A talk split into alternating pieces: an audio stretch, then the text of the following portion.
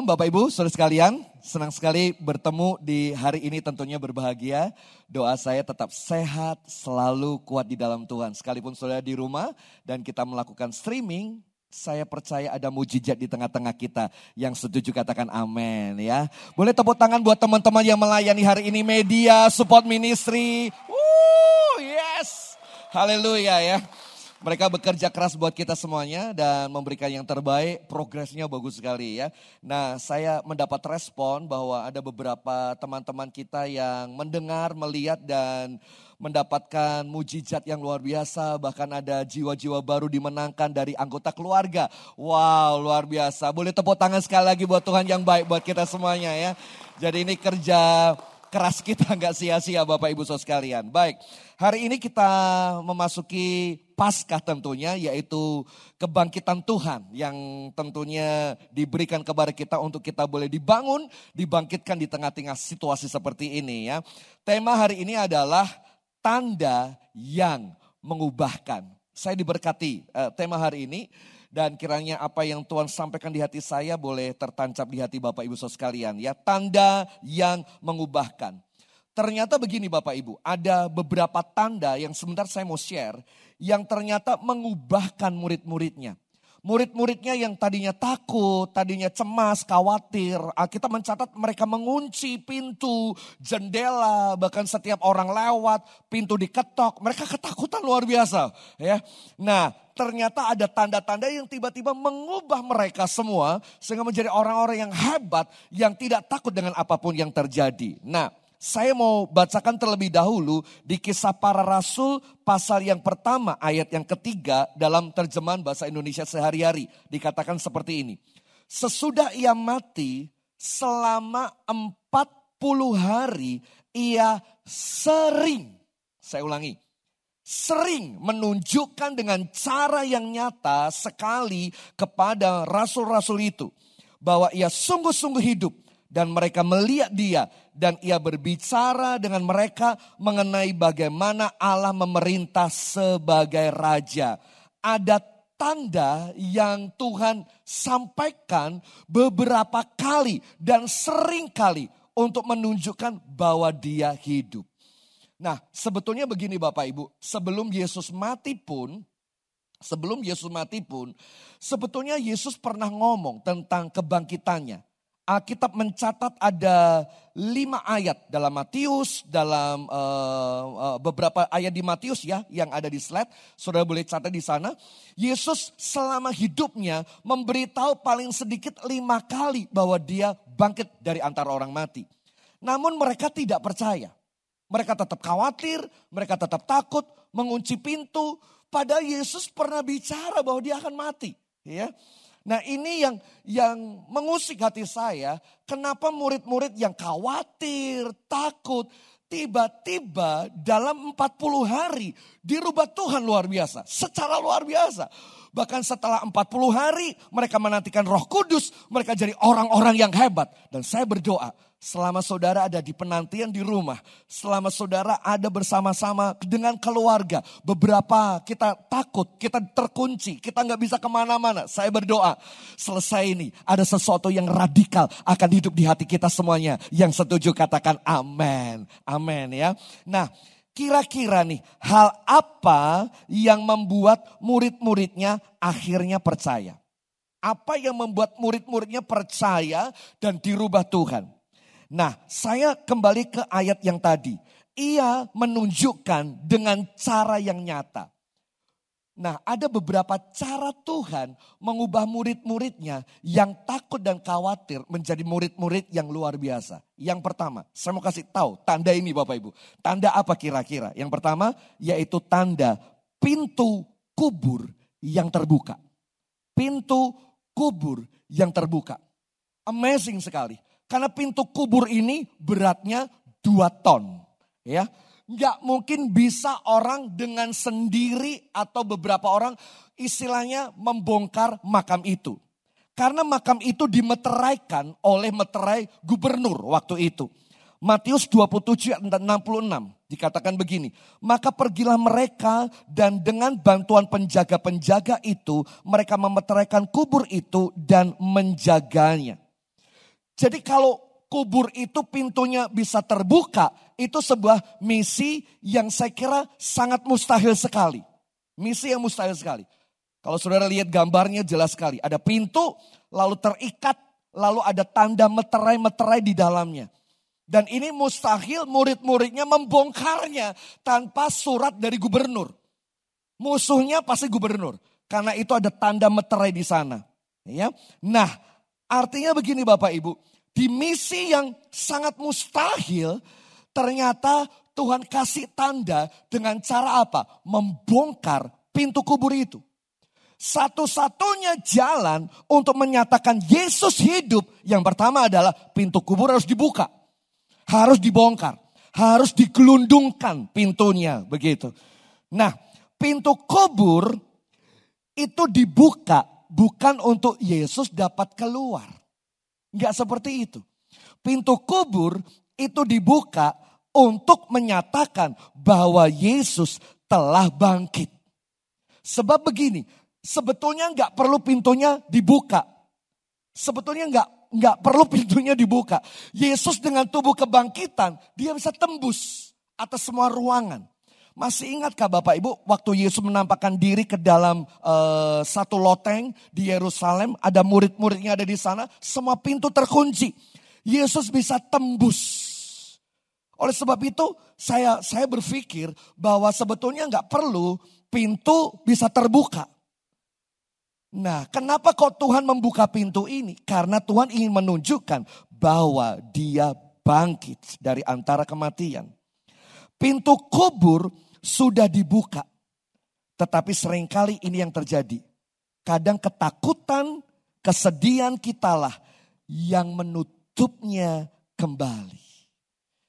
Kemenangan sudah dibuat oleh Tuhan. Tuhan berkata, "Jangan takut. Masalah apa? Pintu yang tertutup, aku yang akan menghadapi. Meterai dari pemerintahan, aku raja di atas segala yang berkuasa." Tuhan udah menyatakan itu. Tapi karena ketakutan dan kesedihan, pintu itu kadang-kadang tertutup kembali. Saya mau kasih contoh tentang Maria. Satu kali Maria pergi ke kubur itu, dia menangis. Dan pada waktu dia menangis, Yesus yang pada waktu itu menampakkan diri, dia berkata, Ibu, siapa yang kau cari? Siapa yang kau cari? Nah, itu ada di Yohanes 20 ayat yang ke-16. Dikatakan begini, berkatalah Yesus kepada Maria. Nah, ini ada satu pintu yang terbuka di kubur. Posisi Maria ada di pinggir sini Bapak Ibu. Posisi Maria ada di sini. Dia menjenguk ke dalam. Posisinya seperti itu. Pada waktu dia menjenguk, Yesus ada di belakang. Dan dia berkata, ibu siapa yang kau cari? Lalu Maria ngomong. Dia menoleh dulu dan dia ngomong, Apakah kau nggak ngerti? Dia guruku yang disemayamkan berapa hari yang lalu. Sekarang nggak ada. Terus dia nangis. Air matanya telah membendung, menghalangi untuk dia melihat kuasa kebangkitan itu sendiri. Lalu dia tetap bersedih dan tetap fokus lihat kubur yang di dalam. Padahal Yesus sudah tidak ada di dalam. Sampai Yesus berkata begini, Maria, Coba saudara baca natsnya itu. Maria, maka Maria berpaling dan berkata dalam bahasa Ibrani. Rabuni. Artinya begini, ini Maria melihat ke kubur, Yesus baru sebut namanya. Maria baru dia menoleh. Berarti tadi posisinya Maria ada melihat di dalam kubur. Dan Yesus ada di belakang. Begitu dipanggil, ini noleh. Apa yang terjadi? Apa yang kita bisa pelajari dari ini semuanya? Sudut pandang kita itu menentukan masa depan kita. Sudut pandang kita menentukan arah ke depan bahkan semua keputusan-keputusan kita. Kalau sudut pandangnya salah, dan melihat kubur ini terus-menerus dengan kekecewaan dan tangisan yang tanpa harapan, tidak akan bisa melihat kemuliaan kebangkitan Tuhan. Apa pun yang terjadi, saya mau katakan begini Bapak Ibu, kubur sudah dibuka oleh Yesus. Karena Yesus sudah mati, Yesus sudah bangkit dari antara orang kematian dan kubur itu dibuka agar saudara tidak fokus lagi kepada kubur dan kematian persoalan saudara, tapi fokus kepada Kristus yang menjadi jawaban atas kehidupan kita. Yang setuju katakan amin. Amin. Jangan takut dengan pintu yang tertutup karena ada janji Tuhan yang sudah membukanya. Jangan takut dengan kuasa apa pun yang membelenggu, meterai apa pun yang memeteraikan pintu kubur itu. Karena ada kuasa yang lebih besar dari kuasa apa pun yang ada di muka bumi, di bawah kolong langit ini. Jangan khawatir akan ukuran gunung, persoalan, batu yang besar dan yang berat. Sadari bahwa ukuran Allah kita lebih besar dari apa pun yang terjadi. Kuasanya tidak terbatas oleh apa pun yang sedang kita alami. Saya berdoa, saudara mengalami dan melihat pintu itu terbuka buat saudara. Saya berdoa, bisnis saudara akan mulai ada pintu yang terbuka mulai hari ini. Saya tahu cukup berat, tapi saya berdoa kebangkitan Kristus hari ini biar menjadi nyata dalam kehidupan kita dan kita berkata, ada janji Tuhan. Aku percaya ada pintu yang terbuka. Sebab dia hidup ada hari esok. Alami kemenangan bersama dengan Kristus. Alami kemenangan bersama dengan kebangkitan Yesus. Sehingga kita bisa menang dari ketakutan, menang dari kematian, ekonomi yang mati, rumah tangga yang mati, bisnis yang mati, pelayanan yang terkesan mati. Saya berdoa, Biar hari ini kita mengalami kebangkitan dan kebangunan rohani bersama dengan Tuhan kita Yesus Kristus. Jika semuanya mudah, maka kita tidak membutuhkan Tuhan. Betul nggak?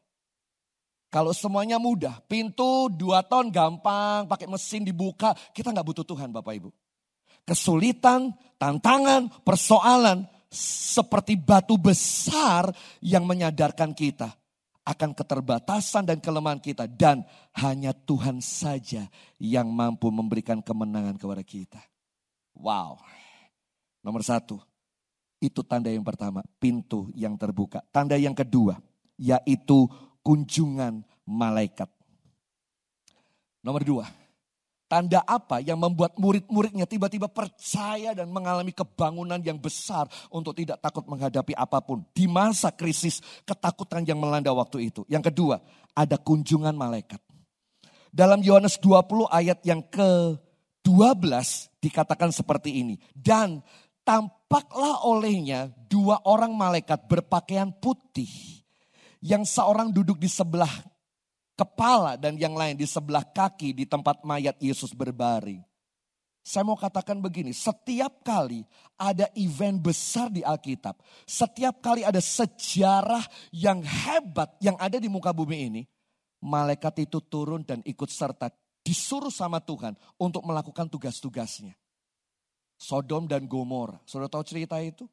Tentang kelahiran Mesias, Yesus Kristus, malaikat datang di situ, Saudara tahu bagaimana Yesus di Getsemani bergumul, malaikat hadir di situ. Dan pada waktu, pada waktu dikubur, malaikat juga ada di situ. Saya mau katakan begini, setiap momen-momen hidup kita yang penting, dengar baik-baik.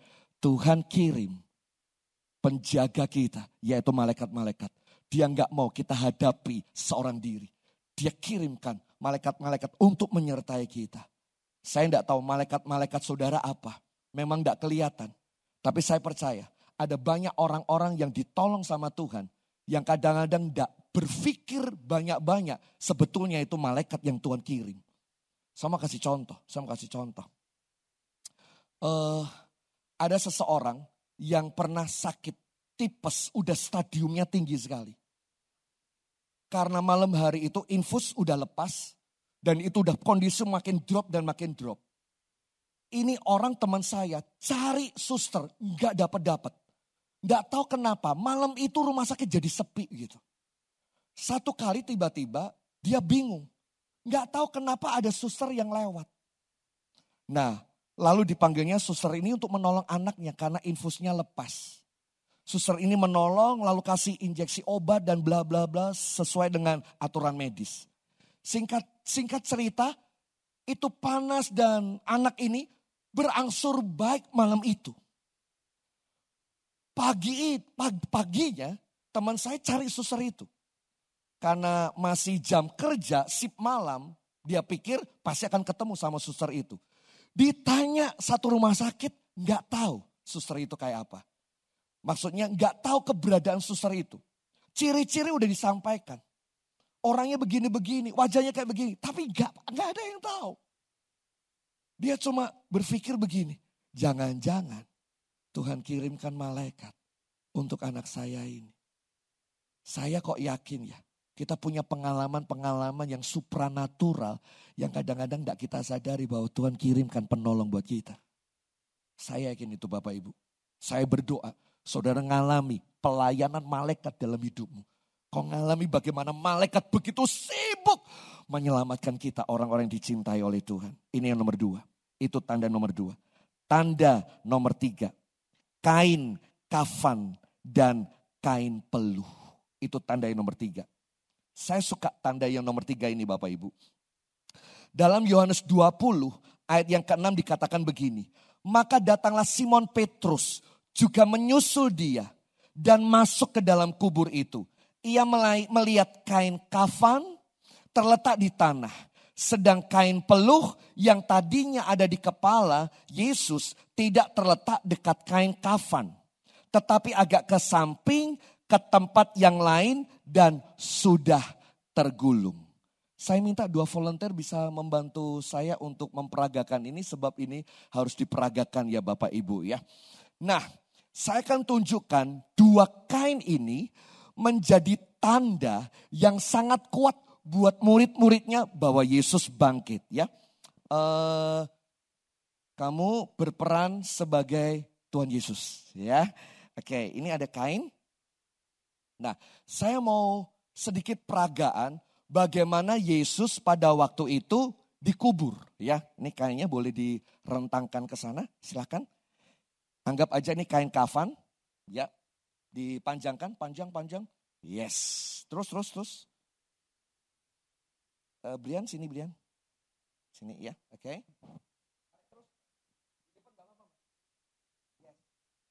Uh, Brian tidur sini. Kepalanya di sini ya, kepala di sini. Ya. Saya peragakan bagaimana waktu itu Yesus di apa ya, dikasih rempah-rempah dan juga minyak dan juga dia mau dikubur.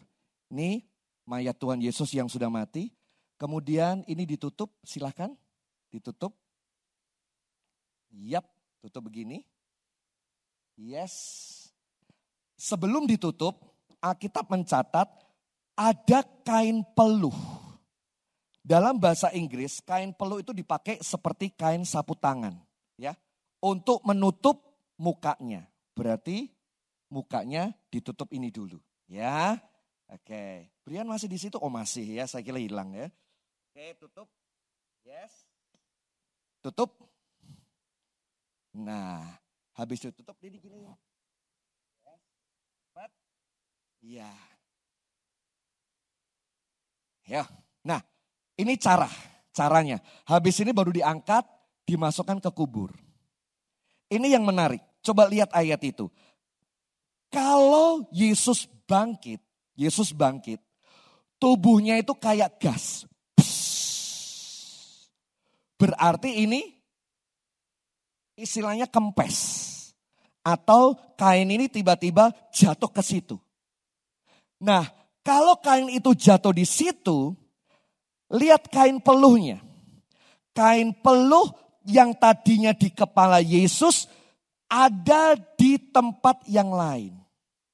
Nah, saya mau tunjukkan ini Bapak Ibu. Saya mau tunjukkan ini. Yang pertama kain kafan dulu ya, kain kafan. Nah, coba dibuka sekarang, Mas, dibuka.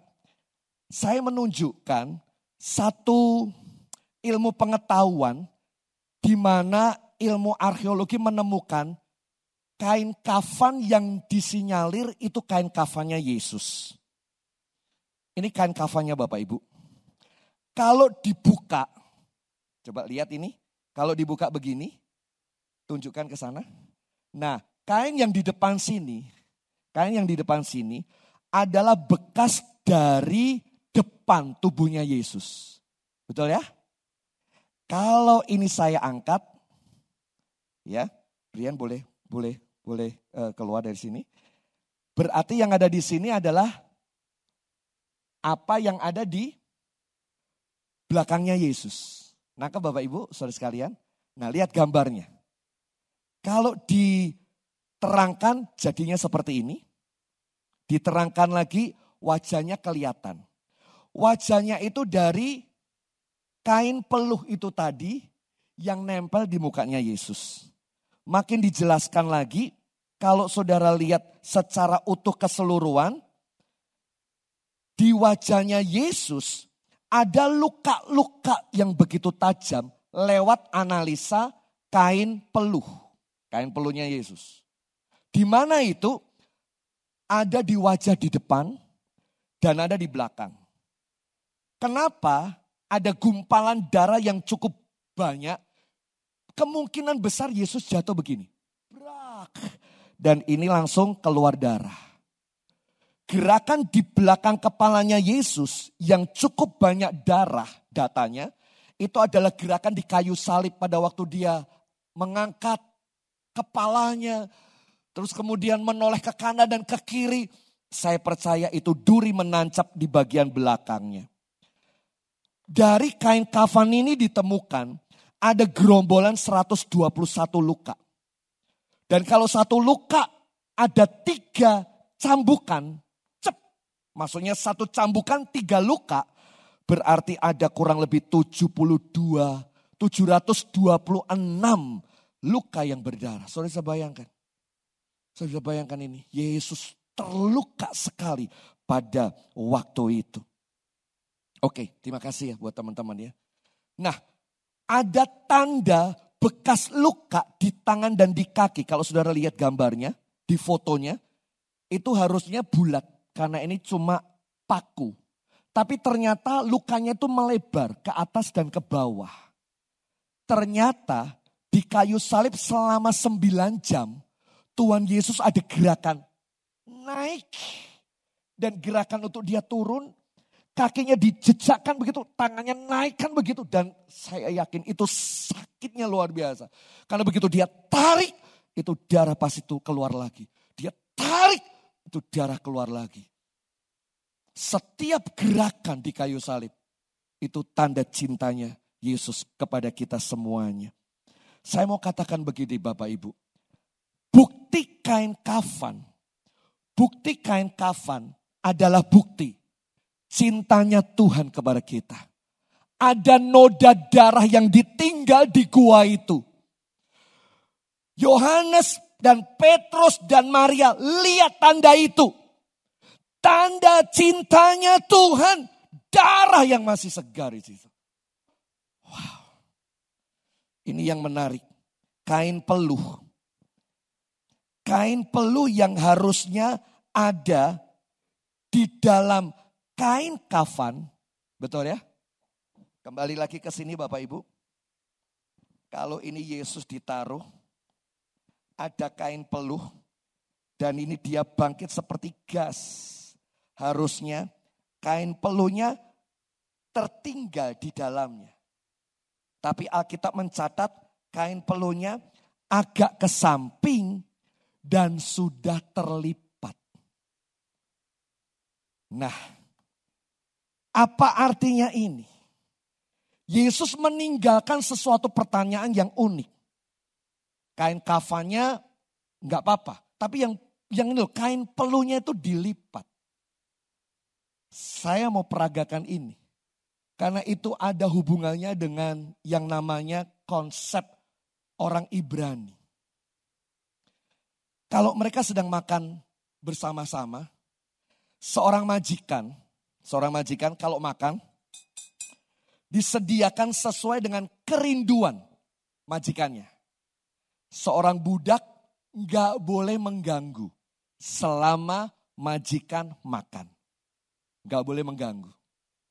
Ada menu yang dihidangkan dan jangan lupa ada kain yang ada di ujungnya. Saudara pernah lihat ya? Ini biasanya buat begini atau ditaruh di sini agar kita bisa makan dengan enak. Oke, kita makan ya. Nah, waktu makan kalau ada sesuatu yang terjadi, misalnya dia mau ke belakang, dia mau balas WA, dia mau ada keperluan yang mendadak, dan dia mau kembali, dia harus lipat kain ini, lalu ditaruh, lalu dia pergi. Budak atau hamba yang ada di belakang itu tahu. Begitu itu dilipat, berarti tuannya ndak lama akan kembali lagi. Nangkep ya Bapak Ibu? Tetapi kalau saudara makan, saudara makan nih, saudara makan, terus sendok sama garpu dibalik, dan ini tidak dilipat, langsung diginiin, berarti tandanya sudah selesai. Nangkep ya? Lah Yohanes itu tahu. Itu kain peluh tidak digituin. Tidak di istilahnya dilempar begitu saja. Tapi posisi terlipat dengan rapi dan tergulung di posisi di tempat yang lain. Pertanyaan saya, siapa yang gulung dan siapa yang lipat? Gak mungkin malaikat. Kok saya pikir Tuhan Yesuslah yang menggulung semuanya. Ini hari ketiga. Dia bawa kain peluh. Dan dia berkata gini, ini darahku tiga hari yang lalu. Lalu dia berdoa, terima kasih Bapak kau udah bangkitkan aku. Terima kasih. Sambil melipat, Yesus berkata gini, siapa ya yang akan datang di kubur ini? Dan ternyata ada Maria yang datang di situ dan mengalami perjumpaan dengan Tuhan. Ada Yohanes yang langsung lihat kain peluh itu tergulung, dia langsung terkonek dan percaya. Saya mau katakan begini Bapak Ibu, ini tanda yang Tuhan kasih. Ini tanda yang Tuhan kasih nomor tiga, yaitu tanda kain peluh dan kain kafannya Yesus. Untuk apa? Agar kita mengalami kuasa kebangkitan dan bertemu dengan Yesus yang bangkit dan bukan Yesus yang mati. Tuhan nunggu di kubur itu. Dengar baik-baik. Tuhan menunggu saya dan saudara. Dengan tanda-tanda ini. Tuhan menunggu saya untuk sadar dan berbalik kepada Tuhan. Tuhan menunggu Bapak Ibu Saudara sekalian untuk terima jamahan, kuasa, kasih, pelukan, pemulihan dalam semua bidang. Tuhan menunggu. Kalau Tuhan menunggu, jangan biarkan dirimu terkunci. Hatimu terkunci, mata kita terkunci dengan semua yang sedang terjadi ini. Ketakutan, kecemasan mengunci kita di dalam kubur. Kubur itu sudah dibuka. Yesus kasih tanda agar kita percaya bahwa ada kemenangan di balik kematian ini. Wow, ini tanda yang nomor tiga. Tanda yang nomor empat. Saya suka yang nomor empat. Tanda di mana Tuhan gak pakai lagi pakai kain, pakai pintu yang dibuka. Enggak pakai malaikat lagi. Tapi tanda yang keempat. Dengar-dengar baik-baik. Tuhan sendiri yang datang. Dan menjumpai mereka. Wow. Ini yang keempat. Penampakan Yesus. Dirinya secara langsung kepada murid-muridnya. Saya akan bacakan dalam Yohanes 20 ayat 19. Ketika hari sudah mulai malam, pada hari pertama minggu itu berkumpullah murid-murid Yesus di suatu tempat dengan pintu-pintu yang terkunci. Lihat ini. Mereka ada di satu tempat. Kemungkinan besar itu tempat loteng di mana mereka perjamuan suci. Dan loteng itu menjadi tempat base campnya mereka. Kemungkinan besar sampai pencurahan roh kudus. Wow. Nah, mereka berkumpul di sana, pintu terkunci karena mereka takut kepada orang Yahudi. Pada waktu itulah Yesus datang kepada mereka dan dia berkata begini, damai sejahtera bagimu. Murid-murid sangat ketakutan. Dia mengunci diri. Setiap orang yang datang selalu dia takut. Saudara tahu nggak? Riset membuktikan 90% yang kita khawatirkan itu sebetulnya tidak terjadi. 15% itu yang terjadi. Dan 75 9% di antaranya, di antara mereka yang mengalami kekhawatiran, ketakutan, mereka bisa mengatasinya persoalan ini dengan baik. Stres dan khawatir, takut menyebabkan hal yang serius. Otak akan mengalami penyusutan dan akan ada penurunan daya ingatan. Rentang dengan jantung, kanker, penuaan dini, fungsi klinis akan terganggu otomatis.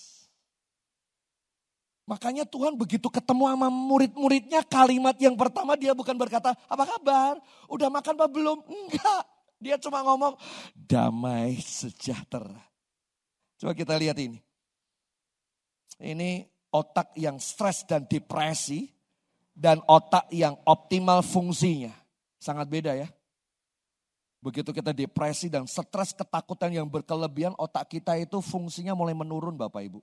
Kasihan, kasihanilah dirimu sendiri. Kalau saudara pengen lihat anak cucu kita makin dewasa, mari kita jaga diri kita. Ini optimal fungsinya. Nah, kata damai sejahtera menurut sejarawan dari William Berkeley mengatakan begini. Ini kata damai sejahtera artinya kiranya kamu diselamatkan dari kesukaran. Itu nomor satu artinya. Nomor dua, kiranya Tuhan memberi segala yang baik kepadamu. Uh, luar biasa ya. Makanya pada saat Tuhan berkata damai sejahtera itu artinya biarlah kamu diselamatkan di masa sukar hari ini. Di masa ketakutan, kekhawatiran di hari ini. Bahkan kata itu sebetulnya lebih mengandung makna ini. Kiranya di tengah apa pun yang terjadi, Tuhan memberi segala yang baik dan mendatangkan kebaikan buat engkau. Wow. Saya suka kalimat ini. Dan saya berdoa, saya berdoa. Di mana pun saudara berada, Tuhan datang dan dia berkata, damai sejahtera bagimu.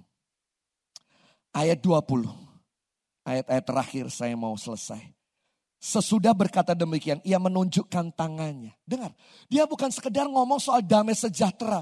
Tapi dia tunjukkan tangannya, dia tunjukkan lambungnya. Artinya dia buktikan kuasanya. Dia buktikan bahwa dia sanggup menolong kita. Dia sanggup untuk membebaskan kita. Murid-murid bersuka cita ketika mereka melihat Tuhan. Saya berdoa di mana pun saudara berada. Saudara melihat akan Tuhan Kenapa? Damai sejahtera itu tinggal di hati kita. Nah, ayatnya ngomong begini. Saat Tuhan ngomong damai sejahtera, Thomas ternyata nggak ada di sana. Thomas, seorang dari 12 murid yang disebut Didimus, tidak ada bersama dengan mereka ketika Yesus datang ke situ. Maka kata murid-muridnya kepada Thomas, Thomas, kami sudah melihat Tuhan. Tetapi Thomas berkata kepadanya, sebelum aku melihat bekas paku pada tangannya. Dan sebelum aku mencucukkan jariku ke dalam bekas paku itu. Dan mencucukkan tanganku ke dalam lambungnya. Sekali-kali aku nggak akan percaya. Delapan hari kemudian, murid-murid Yesus berkumpul kembali. Dan Thomas ada bersama dengan mereka. Pintu terkunci. Yesus datang sekali lagi. Bapak Ibu,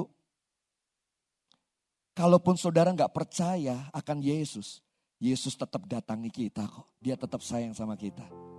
Yesus datangi Thomas dan dia berkata, damai sejahtera bagi kamu. Tuhan tidak mau Thomas terus bertanya-tanya, betul nggak Tuhanku hidup? Betul nggak nama Yesus berkuasa? Betul tidak nama Yesus bisa membebaskan dan menolong aku di masa seperti ini? Bisa nggak kasih Tuhan memulihkan keluarga saya? Bisa nggak bisnis saya menjadi lebih baik? Bisa nggak, bisa nggak, bisa nggak? Saya mau katakan begini. Saya berdoa, tiba-tiba Tuhan datang di rumah saudara dan di hidup saudara. Dan dia berkata, damai sejahtera bagi kamu. Kau tidak perlu lihat pintu lagi. Kau tidak perlu lihat kain pelu dan kain kafan. Kau nggak perlu lihat malaikat. Karena pribadinya, pribadinya datang secara pribadi dalam kehidupan saudara. Kemudian Thomas berkata begini, Ya Tuhanku dan Allahku. Perjumpaan bersama dengan Yesus mengubah Thomas menjadi seorang murid yang tadinya ragu-ragu terhadap imannya. Tapi sekarang Thomas menjadi seorang murid yang luar biasa. Sejarah mencatat, satu kali Yesus datang ke tempatnya Thomas. Dan Tuhan ngomong gini, Thomas, kamu pergi ke India. Thomas ngomong begini, Tuhan aku ndak mau ke India. Aku mau di bangsa-bangsa lain, tapi jangan di satu ini. Bolehlah di, di benua yang lain, tapi please jangan di sini. Akhirnya Tuhan mengirim raja orang India pergi ke daerah Timur Tengah waktu itu. Raja ini sedang mau membangun satu istana yang megah. Dan Thomas itu punya latar belakang adalah tukang kayu. Tukang kayu, Thomas itu tukang kayu. Nah, waktu waktu waktu waktu Yesus suruh uh, Thomas ke India dia nggak mau, dia utus raja India pergi ke Yerusalem hanya untuk mencari tukang kayu. Raja ini tanya sana sini sana sini terus dalam cerita ini Yesus menampakkan diri kepada sang raja India ini. Dan dia berkata, apakah kamu cari tukang kayu? Oh ya saya cari tukang kayu. Saya punya hamba seorang tukang kayu yang hebat. Aku tunjukkan ya orangnya ya. Lalu bersama dengan Yesus pergi ke tempatnya Thomas. Thomas kaget. Thomas kaget. Karena yang datang itu bukan sembarangan. Gurunya datang dan orang India datang. Sampai akhirnya Thomas gak bisa apa-apa dan akhirnya dia angkat tangan dan nyerah. Dengar baik-baik. Thomas yang tadinya meragukan Tuhan, sekarang ini dia mau melayani Tuhan dan memberikan hidupnya pergi ke India. Sampai akhirnya mati di India. Thomas. Sejarah mencatat. Waktu raja ini kasih hartanya, kasih keuangan. Tolong bangun ya, semua dikerahkan, tukang-tukang diserahkan sama Thomas. Satu kali Thomas dipanggil ke, ke kerajaan. Thomas gimana perkembangan bangunannya? Uh, ya baik, baik. Udah progresnya jalan lancar kok begitu. Tapi setiap kali ditanya jawabannya begitu terus. Sampai akhirnya raja putus asa. Aku mau lihat bangunanku sekarang ini. Lalu Thomas ngomong gini. Dan dia terus terang. Paduka. Dana yang Paduka beri kepada hamba untuk membangun istana. Sudah hamba bagi-bagikan kepada orang fakir miskin yang ada di India. Oh dia marah, dia marah luar biasa. Oh kamu gini, gini, gini. gini. Tapi Thomas ngomong begini, sebentar Paduka. Ada istana yang tidak kelihatan yang ada di sana. Yang disediakan pada saat Paduka nanti meninggal. Dari pembicaraan demi pembicaraan, akhirnya raja ini terima Yesus. Dari situ Thomas berkata, Tuhan terima kasih. Selama ini aku meragukanmu. Tapi sekarang aku tidak pernah meragukanmu lagi. Kita pernah ragu akan pertolongan Tuhan. Kita pernah ragu Tuhan bisa tidak tolong saya. Bisa nggak Tuhan yang hidup memulihkan hidup saya. Saya mau katakan begini Bapak Ibu. Tuhan pasti bisa. Dan Tuhan pasti mau. Dan mampu. Ya, ada empat hal tanda yang Tuhan berikan untuk kita belajar hari ini. Pintu sudah dikubur dan sudah terbuka buat saudara. Percaya saja. Sudut pandang kita kita alihkan dari lihat kubur, lihat kepada Yesus. Lihat kuburnya dikit saja, tapi lihat Yesusnya yang banyak. Kedua, kunjungan malaikat dan yang ketiga kain kafan dan peluh dan jangan lupa dia tampakkan dirinya. Saya berdoa, saudara mengalami kemuliaan, kuasa kebangkitan hari ini bersama dengan Yesus yang bangkit buat kita semua. Tuhan Yesus memberkati kita semua. God bless you, God bless you. Tutup Alkitab. Saya undang Bapak Ibu yang di rumah di mana pun saudara berada. Kita bangkit berdiri bersama-sama. Dan kita akan merenungkan firman Tuhan hari ini. Saya tidak tahu mungkin pintu-pintu tertutup bagi kita. Tapi percayalah pintu terbuka bagimu hari ini. Sebab dia hidup dan menyediakan hari esok bagi kita. Mungkin hari-hari ini kita sedang bingung dengan apa yang terjadi. Dengar, engkau anak yang dicintai, engkau anak yang dikasihi. Tidak dibiarkan anaknya seorang diri, dia kirimkan malaikat itu. Kain peluh, tanda cintanya Tuhan. Bahkan, bahkan ini, penampakan pribadinya hadir atas kehidupan kita. Haleluya, haleluya, haleluya. Kita menyanyi sebab dia hidup. Ada hari esok. Dia jamin hidup saya dan saudara.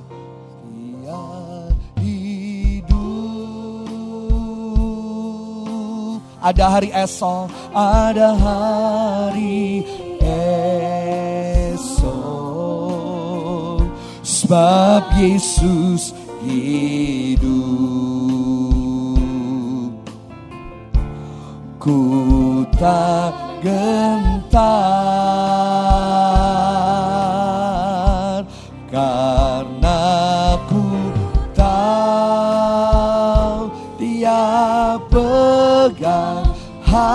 hari esok. Katakan hidup jadi berarti.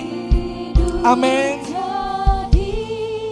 Berarti sebab Yesus hidup. Sekali lagi katakan bersama dengan iman kita. Yesus hidup. Haleluya. Mari angkat tangan saudara yang di rumah. Percaya ada hari esok bersama Tuhan karena pintu-pintumu terbuka hari ini. Pintu-pintu kita terbuka dan Tuhan mengunjungimu dan berkata, ini aku damai sejahtera turun atas.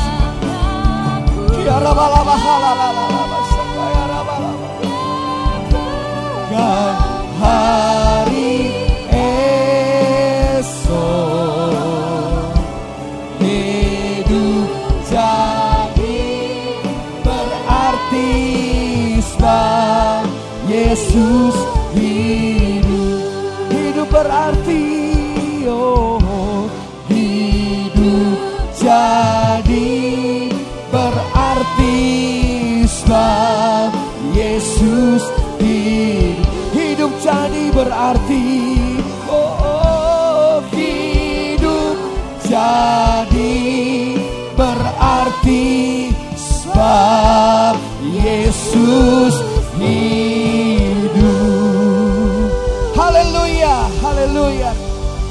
kami percaya ada kemenangan kami percaya pintu akan terbuka kami percaya malaikat-malaikat diutus memelihara dan memprotek kami kami percaya ada kasih Allah. Kami percaya Yesus hidup bagi kami dan memberikan masa depan yang penuh dengan harapan. Kami memperkatakan buat bisnis kami disembuhkan, dipulihkan. Kami memperkatakan keluarga kami, keluarga yang sehat, bahkan keluarga roh Tuhan ada di dalamnya. Kami memperkatakan pelayanan masa depan kami sungguh ada bersama dengan Tuhan. Dalam nama Yesus diberkati semua yang di rumah-rumah dikunjungi Tuhan. Mendapatkan mujizat. Kami mendengar di rumah-rumah ada teriakan sukacita, teriakan kemenangan yang luar biasa. Mujizat terjadi. Dalam nama Yesus kami terima kuasa kebangkitanmu yang memulihkan kami masa depan kami. Dalam nama Yesus kami terima dan bersyukur. Haleluya. Amin. Amin. Amin. Amin. God bless. Tuhan Yesus memberkati kita semuanya. Amin.